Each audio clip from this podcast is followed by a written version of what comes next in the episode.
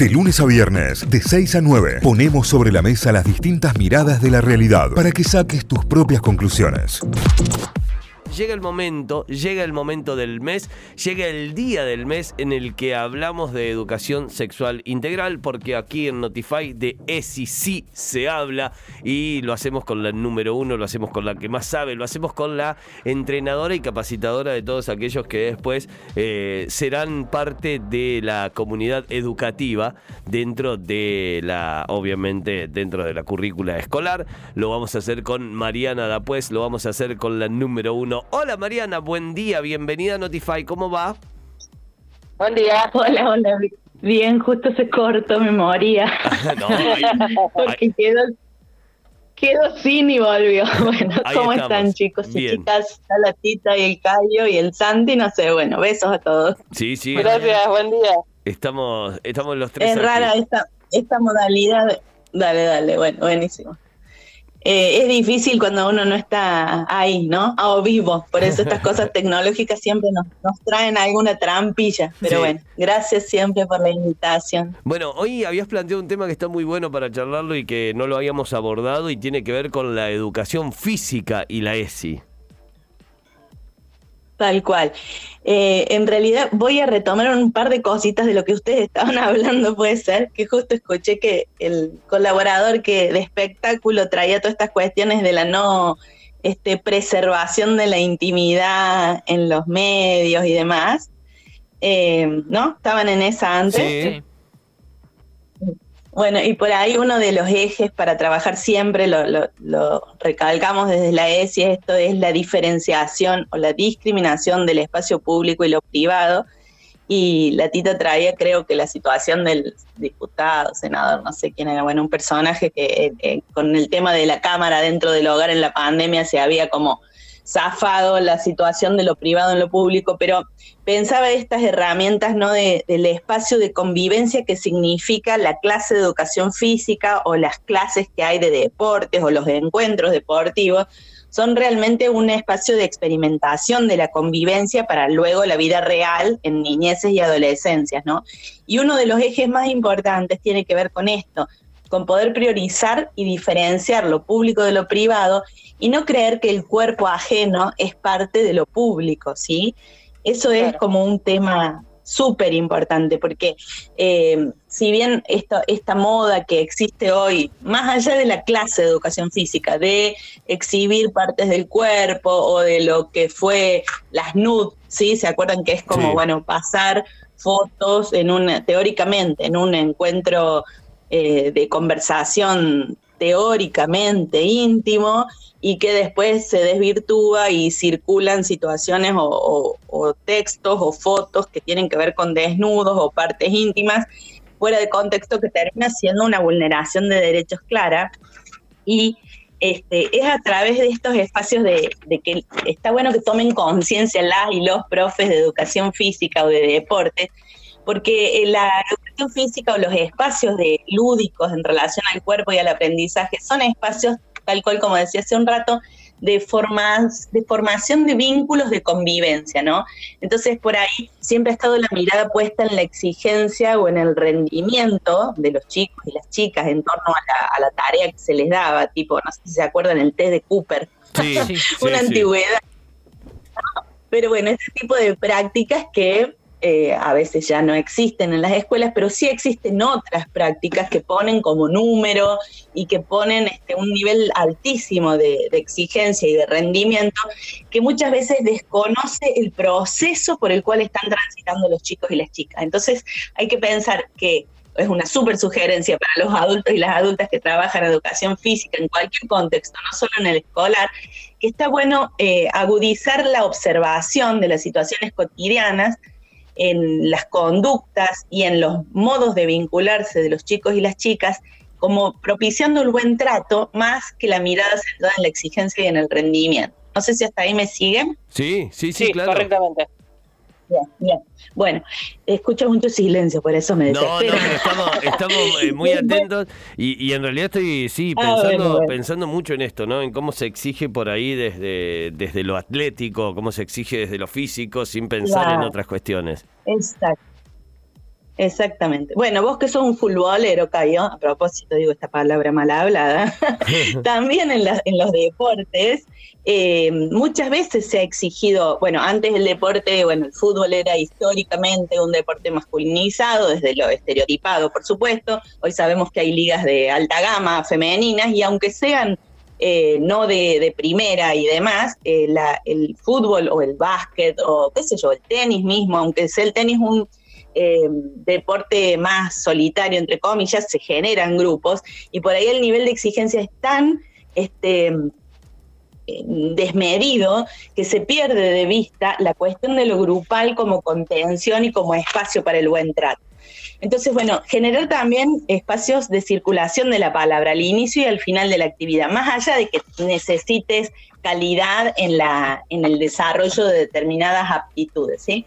Quería contarles, por ejemplo, que eh, ya en los lineamientos curriculares de la ESI en el año 2008, siempre volvemos a, para quienes no nos han escuchado antes, a contarles que hay una ley de educación sexual integral en nuestro país desde el año 2006 y que en el año 2008 ya surgieron eh, luego de un trabajo colaborativo de un montón de estamentos y organizaciones, además de los distintos representantes de los ministerios provinciales y fue sancionado por el Consejo Federal de Educación, los lineamientos curriculares de ESI. ¿Eso qué quiere decir? Que ahí están los contenidos básicos para trabajar por nivel inicial, primario, secundario y superior de lo que es la educación sexual integral de una manera transversal, articulada con otras este, materias o disciplinas.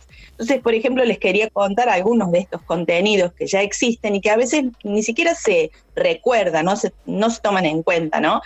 Por ejemplo, para prevenir toda la cuestión que tiene que ver con bullying, eh, la, la, indagación y la reflexión en torno al lugar de la mirada de los otros. Fíjense, esto parece súper psicológico, pero, ¿qué pasa en un grupo cuando empiezan con hostigamientos, burlas, porque tiene que ver con qué es el flaco, la flaca, el chueco, la chueca, ¿no? Todo este tipo de cuestiones acontecen. Eh, permanentemente. Claro, los apodos por la, perdón, los apodos por la cuestión física y que entiendo que en una situación de, educación física puntual, en una, cuestión de, movimiento del cuerpo y todo lo que va ocurriendo, se puede incrementar muchísimo más, digamos. No es que se puede incrementar, lo veíamos y lo vivíamos.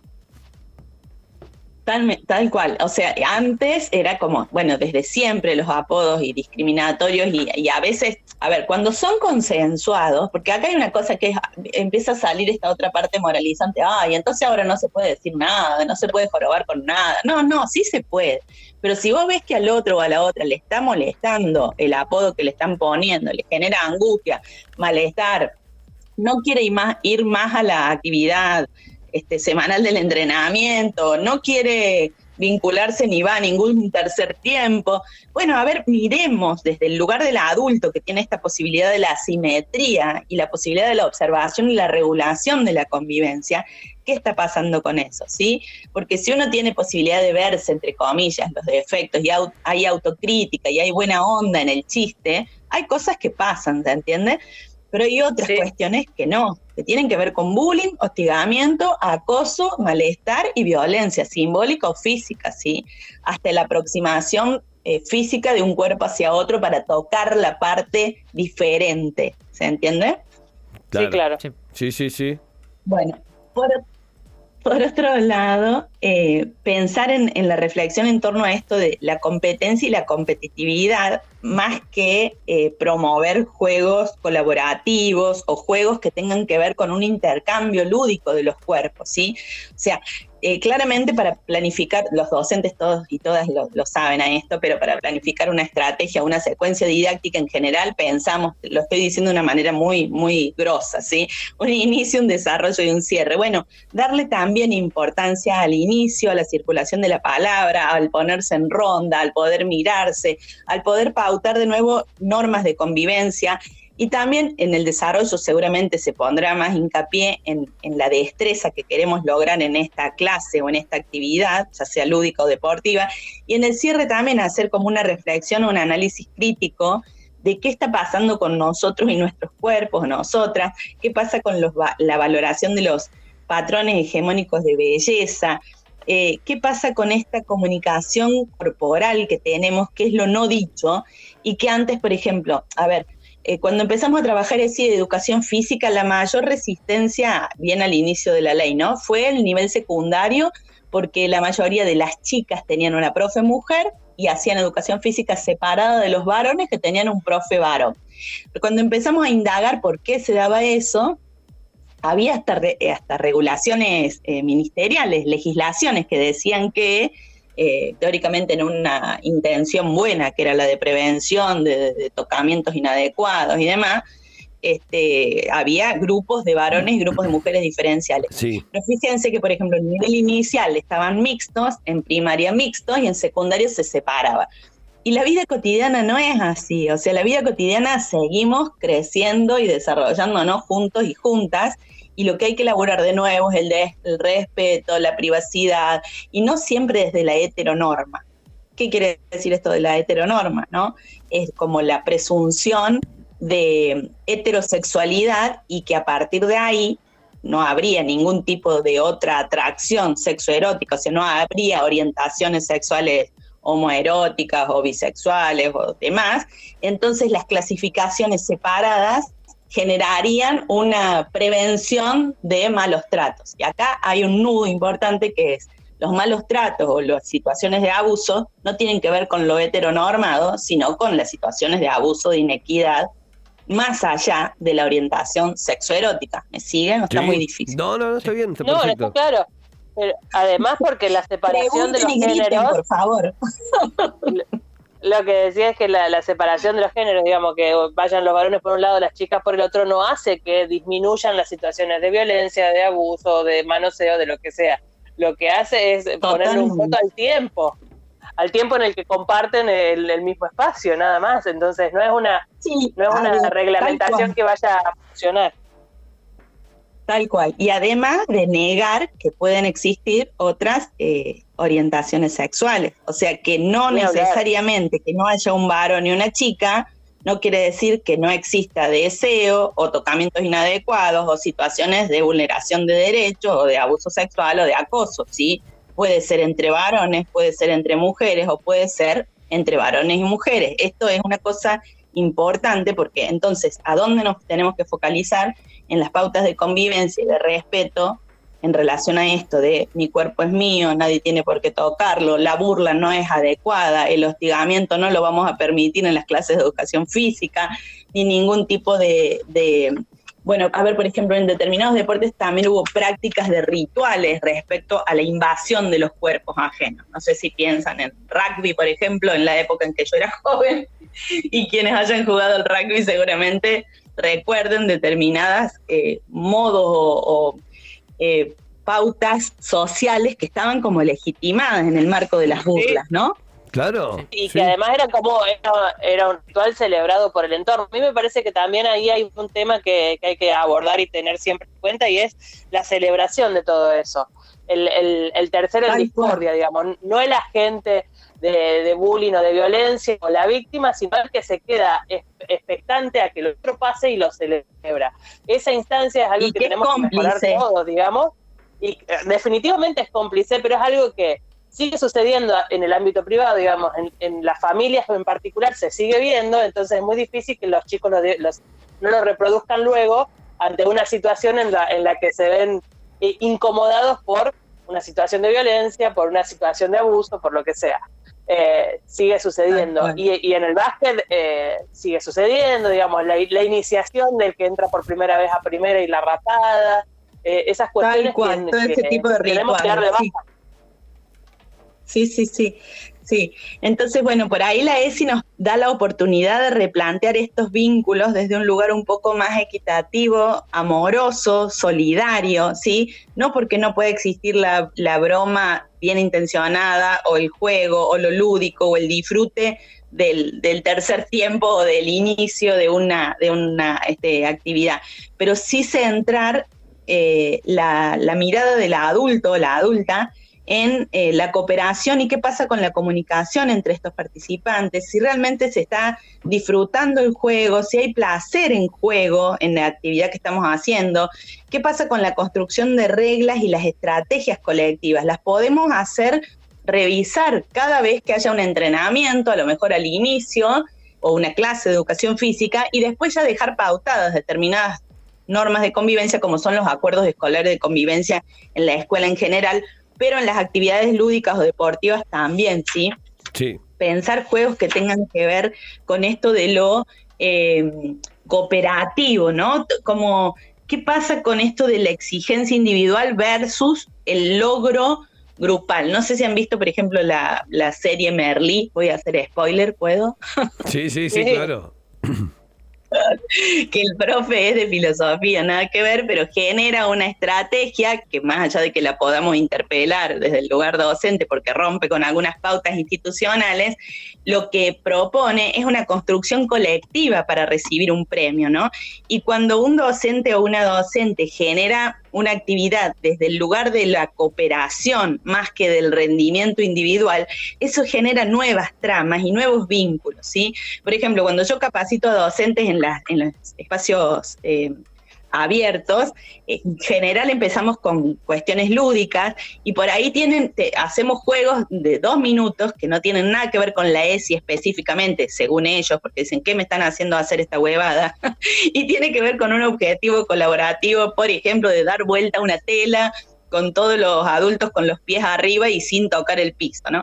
Y en esa, en esa trama de dos minutos que tienen que dar vuelta esa tela, ojalá que se entienda la imagen, todos pisando una tela, la tienen que dar vuelta sin tocar el piso con sus pies, ¿se entiende? O sea, que quede de reverso, ¿sí? Entonces, en esa estrategia con un objetivo particular, el grupo se tiene que dar distintas... Eh, coordinaciones para lograr el objetivo y llegar a la meta que es que quede dada vuelta la tela. Sí, es una huevada lo que estoy diciendo, pero bueno, en esa tarea que es una cosa lúdica, distendida, que se empiezan a reír porque uno se agacha, otro levanta la pata, pero nos podemos tomar de los hombros, sí, pero ¿a dónde te podés apoyar en el otro o en la otra?